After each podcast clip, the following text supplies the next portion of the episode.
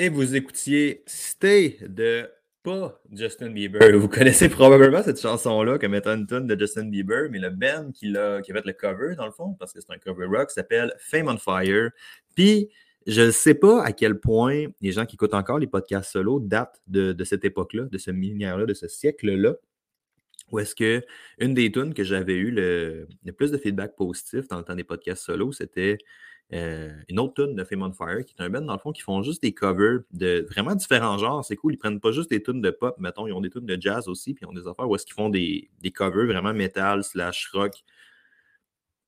Rock intense, I guess, là, là, c'est comme pas punk rock tant que ça, mais c'est comme un peu plus metal, mettons, ou un peu plus rock intense. Euh, puis je trouve qu'ils font vraiment des, des affaires vraiment cool. Puis la tune que j'avais eu le plus de retours positifs dans les podcasts solo, c'était euh, une autre tune de Fame on Fire qui était un cover de LC, je pense, LC, LC, euh, Without Me, qui est vraiment, vraiment excellent. Fait que si vous aimez ce genre de, de beat-là, pour vrai, Fame on Fire, c'est vraiment cool ce qu'ils font. C'est définitivement pas le genre d'affaires que tu écoutes non-stop pendant deux jours, mais pour vrai, euh, c'est tout le temps vraiment intéressant de voir une tune comme une tune de Justin Bieber remixée en rap, en, métal, définitivement. Grand retour pour les podcasts solo aujourd'hui. En vrai, euh, il n'y a pas vraiment de raison, je vous dirais. Maxime a été assez occupé de son bord. Je ne sais pas à quel point euh, on a déjà dit ça de manière claire, mais tu sais, Maxime et sa principale vocation slash profession, c'est euh, professeur. Il enseigne à l'université puis il enseigne aussi au cégep. Fait que là, Maxime était comme dans un double rush de fin de session. Puis de mon bord, j'en ai profité pour procrastiner définitivement les podcasts un peu. Euh, mais là, là, on start ça définitivement direct live avec un podcast qui, pour vrai, ça fait quand même une coupe de temps que je veux faire ça parce que je pense que c'est important. Euh, c'est définitivement une erreur, puis c'est quelque chose que moi j'ai fait vraiment, vraiment beaucoup dans, avant comme erreur. Puis ça concerne cette idée-là de faire des progressions toutes écrites d'entraînement. Puis j'avais eu un, je peux te dire un clash, mettons un conflit entre guillemets avec un client qui, qui fun fact, quelqu'un que j'aime beaucoup. Là. Je sais pas à quel point le monde savent ça. Euh, je sais pas. Je sais pas c'est quoi votre background tant que ça, I guess, là, mais tu sais, quand tu écris euh, des, des posts ou des publications en ligne, tu écris toujours à une personne ou à un type de personne précis parce que si tu écris à tout le monde, ben, il n'y a personne qui va se sentir rejoint par ça. Fait le gars avec qui j'ai eu un conflit est une des personnes que je visualise quand j'écris mes posts. Fait c'est un gars que j'aime bien, c'est un gars qui est aligné avec la clientèle de Momentum, qui aime tout. Puis c'est une erreur que le monde font vraiment, vraiment, les gens qui sont un peu sérieux en entraînement, mais qui, qui sont très sérieux en entraînement, mais qui sont comme pas des professionnels euh, de ça, mais qui ont, qui ont des vrais jobs. Ben, des vrais jobs. Je ne veux pas dire qu'entraîneur, c'est pas un vrai job, mais mettons qu'ils ne travaillent pas directement dans le domaine de l'entraînement ou dans le domaine euh, de la condition physique à guess jusqu'à un certain point, qui ont une carrière sur le side, mais qui valorisent aussi beaucoup ça. Mais c'est quelque chose que les gens vont avoir souvent comme problématique, dans le sens que on veut une progression d'entraînement toute écrite. On veut, genre, tu fais tel exercice à telle charge, de telle manière. Puis, mettons, euh, lui, mettons, il y avait eu un autre entraîneur dans le passé. Puis là, son entraîneur, il mettait que tu fais trois séries de 8 à 115 livres au deadlift. Mettons, je donne des, charges pour donner des charges. Puis là, quand il venait avec moi, ben, il était vraiment hautement déçu que, je n'avais pas cette progression-là. Puis c'est un- c'est une source de pas de conflit, entre guillemets, comme je vous dis, il n'y a personne qui est décédé de tout ça avec mes clients. a jamais eu de combat à mort. Mais tu sais, c'est une source définitivement de, d'anxiété, jusqu'à un certain point, ou de déception que je ne fais pas des progressions toutes écrites de charge. Puis, puis je pense que c'est quand même important de le comprendre parce qu'il y a plein de programmes qui vont prédire des progressions d'entraînement basées sur TRM ou des affaires de même. En vrai, c'est pas si dur que ça à trouver ces médias sociaux, mais pour être honnête avec vous, j'estime que c'est de la bullshit comme progression. Puis je vais vous expliquer la raison pour laquelle je ne le fais pas.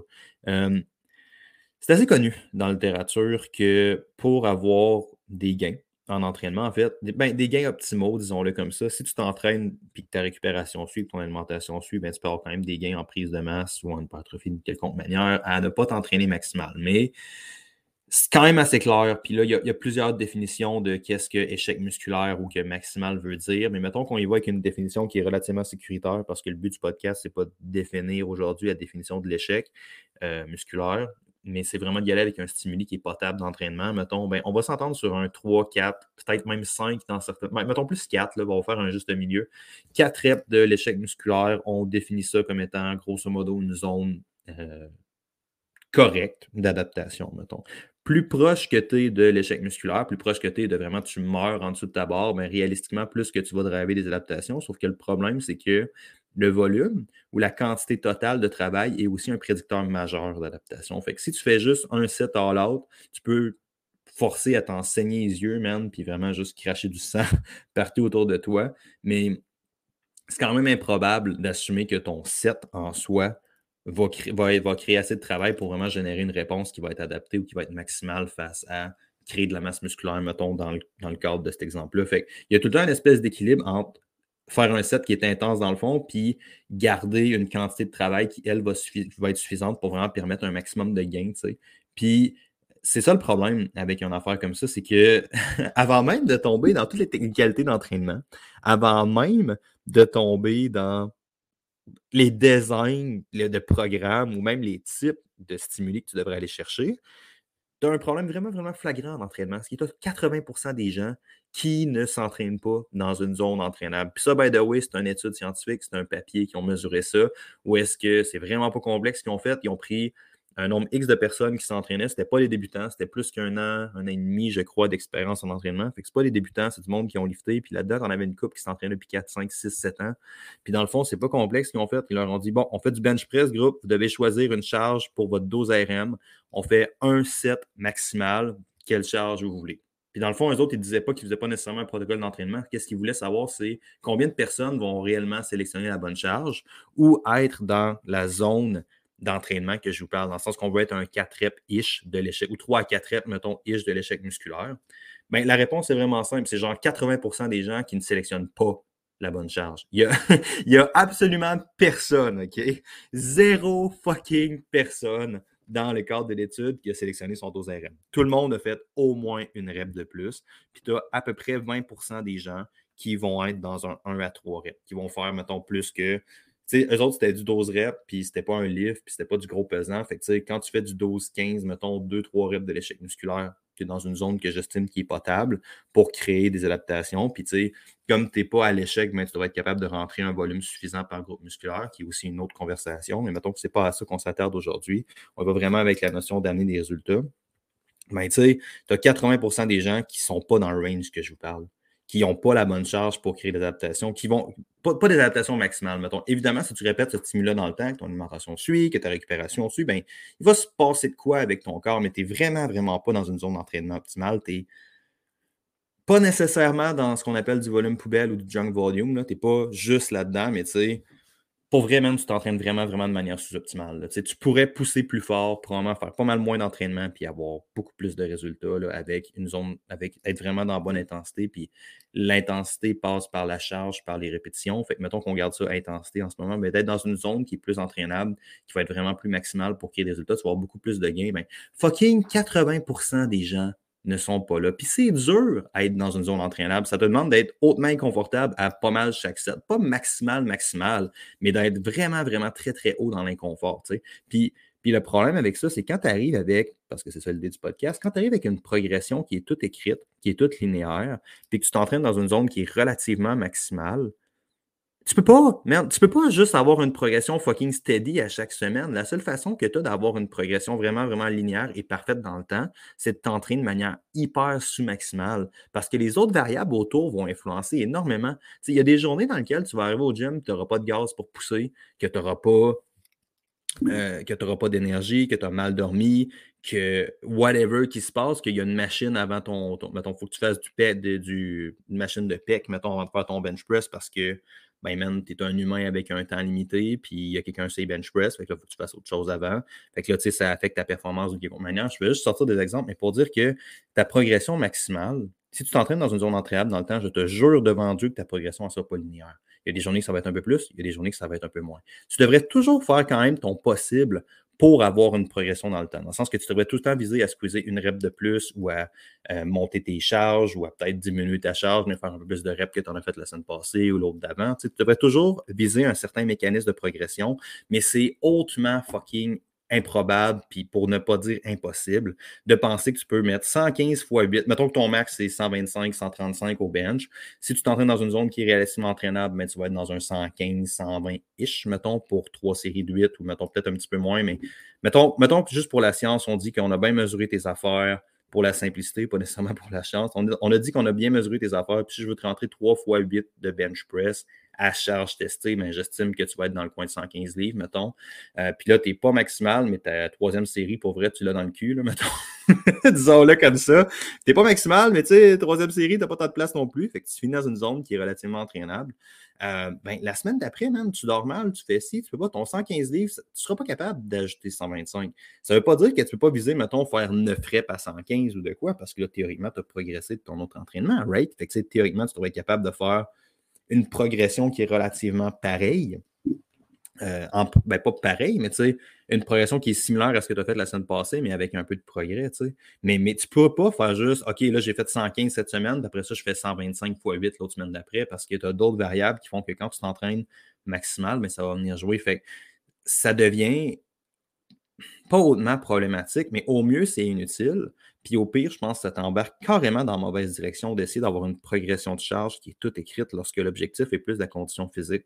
Ou est-ce qu'on parle vraiment de prise de force pure et nette? Mais là, ça pourrait être différent à cause que la force est aussi un skill, beaucoup, dans le sens que tu veux te pratiquer à lever lourd, te pratiquer à recruter tous tes groupes musculaires dans un moment précis ou tes unités motrices plus que tes groupes musculaires. Tu veux te pratiquer à exécuter une affaire d'une telle manière. Mais là, c'est plus logique de rentrer euh, plein de travail, mettons. Fait que là, tu surtout du travail sous-maximal parce que tu as plus de pratique. Fait que là, ça aurait peut-être du chance de prescrire des charges un peu plus précises. Mais quand tu embarques pour la condition physique slash la shape, puis même j'argumenterais pour la majorité du monde qui utilise la force pour la shape, parce que c'est très possible et faisable d'utiliser la force pour la shape, dans le sens que tu devrais probablement augmenter ton potentiel à générer de la force, puis ça va augmenter ton potentiel à générer de l'hypertrophie aussi. Fait que si toi, tu es le dude au gym qui fait juste de la fucking pompette, ben, je ne suis pas nécessairement surpris que tu aies la même shape depuis 15 ans, mon homme. Tu n'as pas nécessairement de surcharge, puis cette surcharge-là va être limitée par autre chose que ta capacité de faire de la pompette, elle est limitée par ta capacité de loader. Fait que là, c'est un cycle de force, mais ça, c'est une autre parenthèse qu'on a empruntée, qu'on va essayer de revenir. Mais ça pour dire, la seule manière d'avoir une progression qui est vraiment steady et théoriquement parfaite dans le temps, c'est d'avoir une charge ou d'avoir une progression qui est sous-maximale, ce qui est un problème déjà pour la majorité des gens. Fait c'est quand même touché lorsque tu arrives avec quelque chose comme ça, puis tu leur fais toute une progression hyper précise dans le temps. Euh, moi, je pense pas que c'est une bonne manière de faire. Puis comme je vous dis, je pense qu'au mieux, parce que c'est pas juste une question de physique, dans le sens que si je te fais une progression d'entraînement, puis que il y a une grosse partie de motivation qui va être liée là-dedans, de voir la progression, de le voir comment ça avance dans le temps, mais ça va être une source de récompense jusqu'à un certain point, puis définitivement une source de motivation. Mais tu sais, si je te fais une progression vraiment maximale dans le temps, plus souvent qu'autrement à cause d'événements qui sont hors de notre contrôle, genre ton sommeil ou whatever, n'importe quoi qui impacte ta capacité de récupération, euh, ça va être une source de démotivation. Ça, c'est au minimum, dans le sens que une progression théorique, ben, il n'y a pas grand-chose en entraînement qui se passe comme théoriquement prévu, tu sais. Fait ça devient vraiment problématique, je pense, d'avoir quelque chose comme ça. Puis la deuxième affaire, c'est que si tu es rendu à avoir une progression, puis que tu aimes ça quantifier, puis tu aimes ça avoir une mesure, ben, réalistiquement, tu valorises tes gains, ben, moi, j'argumenterais que tu vas probablement avoir moins de gains même que juste essayer de viser l'échec musculaire. Puis encore plus important, parce que c'est une chose de cerner un problème ou de bitcher un problème, mais j'estime que ça n'a pas autant de valeur que de proposer des solutions peut-être un peu plus concrètes, you know? Puis, puis c'est ça, je pense, Qu'est-ce qui vaut la peine d'être fait? C'est que la personne, elle développe l'habitude. Si ça, ça ne marche pas, si la progression linéaire théorique dans le temps ne fonctionne pas, ben, qu'est-ce qui marche? Ben, all right. Premièrement, ton corps ne bâtira pas de masse musculaire ou adaptera pas sa shape s'il n'y a pas de raison de le faire. Fait que ce n'est pas nécessairement la progression de force théorique dans le temps. C'est vraiment, vraiment le concept de surcharge, right? C'est les capacités du corps sont, dépassées, sont dépassées jusqu'à un certain point. Puis là, ils sont obligés de créer des adaptations pour répondre à ce nouveau stress-là qui dans le cadre de l'entraînement, évidemment, c'est plus de masse musculaire. all right, good, on part avec ça. Ben, ce qui est important dans ce cas-là, je pense, c'est de développer la capacité de l'individu à être vraiment capable, puis c'est ça que j'essaie de faire en coaching du mieux que je peux, c'est vraiment de développer la capacité de l'individu à être capable de chasser le PR, peu importe euh, la situation, peu importe les autres variables, dans le sens que si tu as la flexibilité euh, de, mettons, tu as trois séries de 8, puis là, man, tu arrives, puis tu te rends compte que ça se passe pas comme la semaine passée, puis tu ne seras pas capable d'avoir une progression steady dans le temps, ben, tu sais, tu te sens, ben là, garde, ma force n'est pas là, mais peut-être qu'en pompette, euh, en, en high rep, mettons, ça va un peu mieux, ou peut-être que j'ai plus de contrôle, ou peut-être que je vais juste maintenir ma charge de bench, mais je suis capable de maintenir peut-être un peu plus de volume aujourd'hui, fait je vais me détruire sur mon exercice secondaire. Mais tu n'as pas une progression sur tout parfaitement théorique, mais tu as quand même un mécanisme de progression, right? Fait que, tu choisis tes combats un peu, tu essaies de maintenir ta force. Mettons vraiment quelqu'un qui passerait un mauvais workout, c'est bien, bien rare que tu es capable de squeezer une rep de plus sur au moins une série, tu sais. Puis ça, ça pourrait être une autre manière de le faire, dans le sens que si tu fais tes trois séries de 8, puis là, tu arrives, puis ta dernière série, ta première série, tu es comme Holy shit, ok, je n'ai fait une, mais j'en ferai pas trois de même. Ben, ce que tu pourrais, c'est plus essayer de viser un record de rep. Fait que tu sais, es comme, OK, là, je, suis peut-être capable de squeezer un 9, puis après ça, je peux faire une autre série maximale. Fait que j'ai deux séries de travail, une série qu'on pourrait appeler un back offset jusqu'à un certain point où est-ce que tu baisses ta charge puis tu focuses sur une autre série où est-ce que tu rentres du volume. Mais tu sais, tu as quand même eu ton PR, tu as quand même eu ta progression. Fait ça, mais cette capacité-là à adapter puis à pas juste rester stické dans le workout, c'est pas mal plus complexe d'enseigner ça à quelqu'un que de juste faire une progression d'entraînement dans le temps. Par contre, j'estime que c'est beaucoup plus valeur, c'est beaucoup plus important comme skill puis comme capacité à développer. OK? Fait que ça, c'est vraiment, vraiment important de le ramener comme ça. Puis moi, j'estime que ben, je vais faire un petit wrap-up. Ça, c'est à, la fin du podcast. Fait que ça, c'est vraiment mon premier point. Je vous dirais, si tu as une progression étalée sur 12 semaines et que tu ne compétitionnes pas dans un sport de force d'une quelconque manière, la seule manière que tu peux avoir une progression logique dans le temps sur toutes tes sets, toutes tes séries, c'est d'avoir une charge qui est sous-maximale, qui n'est pas idéale. C'est vraiment, vraiment pas idéal parce que probablement que tu es plus proche du volume poubelle que vraiment autre chose dans ce cas-ci. Euh, la deuxième affaire avec laquelle moi j'aime fonctionner, parce que c'est quand même un, je suis, en train, un peu de peindre, de, peindre un extrême, là, définitivement, dans le sens que quand tu fais une progression d'entraînement, puis là, tu dis, bon, ben, right, je ne peux pas te donner une charge précise, euh, puis je ne peux pas te donner ça, mais on peut quand même, si je laisse la personne choisir, puis que j'écris juste trois séries de 8, puis il y a définitivement certains exercices que je laisse choisir, by the way, genre tout ce qui est pompette, je pense que la charge n'est pas autant aussi importante que le ressenti, ou tout ce qui est plus endurance musculaire, ou tout ce qui est, tu sais, je pense que dépendant de qu'est-ce qu'on vise, mais là, c'est des points qui sont moins importants dans le podcast, là. mais tu sais, si je laisse la personne choisir qu'est-ce qui compte un peu plus sous sa charge sur ses gros livres, mais réalistiquement, va être sous-optimal. Fait que je pense que c'est une bonne idée. Ça, c'est quelque chose que, comme ça, moi, je l'amène. Mais hey, je suis ouvert à, faire proposer autre chose de meilleur, mais c'est comme ça que moi je l'amène avec mes clients. C'est que souvent, je propose une charge de départ ou un nombre de reps de départ. Puis après ça, la personne, elle, va devoir développer les habiletés pour guider sa progression. Puis après ça, moi, je vois que dans le fond, euh, on a changé récemment. C'est pas tout le monde qui est transitionné dessus. Fait que si vous êtes un client et vous écoutez ça, puis vous n'êtes pas encore sur le logiciel, capotez pas. Je fais encore des tests pour voir si ça me convient parce que c'est horriblement fucking long à transférer tout le monde sur le logiciel de programme. Mais tout ça pour dire, j'ai un logiciel de programme que j'utilise en ce moment qui me permet de traquer ça un peu plus. Mais dans les dernières années, j'ai utilisé un drive, pas à cause que je boudais les applications à cause de ça, mais c'est à cause que quand la personne annotait, ben moi, je voulais surtout une application de journaling, dans le fond. Je voulais surtout que la personne tienne une espèce de journal d'entraînement. Puis là, tu sais, je donnais une une charge à peu près où est-ce que j'estimais que la personne devait commencer, pas mal en dessous, puis ça, mettons. Puis après ça, je regardais l'évolution dans le temps. Puis après ça, mon but, c'est de faire refléter la personne sur la dite évolution. Fait sans nécessairement donner une progression établie dans le temps, probablement que tu devrais donner une certaine charge de départ parce que sinon, on ne règle pas le problème de ce que j'ai dit tantôt, de 80% des gens ne sélectionnent pas une charge d'entraînement qui va être suffisante pour générer pour avoir des résultats carrément. Fait que, je pense que, un, de donner une charge de départ, ça peut être un excellent cue. Puis deux, de vraiment développer la capacité de la personne à établir, pas nécessairement elle-même, mais avoir un peu plus de flexibilité puis à chasser cette progression-là dans différentes modalités, plus que vraiment faire 115 de première semaine, 3 séries de 8, 125 la deuxième semaine, 3 séries de 8. Puis c'est une erreur que j'ai faite pour vrai, puis je cherchais ça avec des coachs, des affaires comme ça, mais j'estime que c'est vraiment, vraiment pas idéal de faire ça comme ça. Fait je vous laisse là-dessus. J'essaie de garder ça court, les podcasts solo, puis je vous laisse avec. Si vous avez apprécié, n'hésitez pas. Si jamais vous aimez ça, puis vous désirez plus de contenu, une chose, même si j'ai slacké les podcasts, une chose que je n'ai pas slacké, c'est les emails. À moins que les courriers indésirables puis les, filtres anti-spam décident autrement.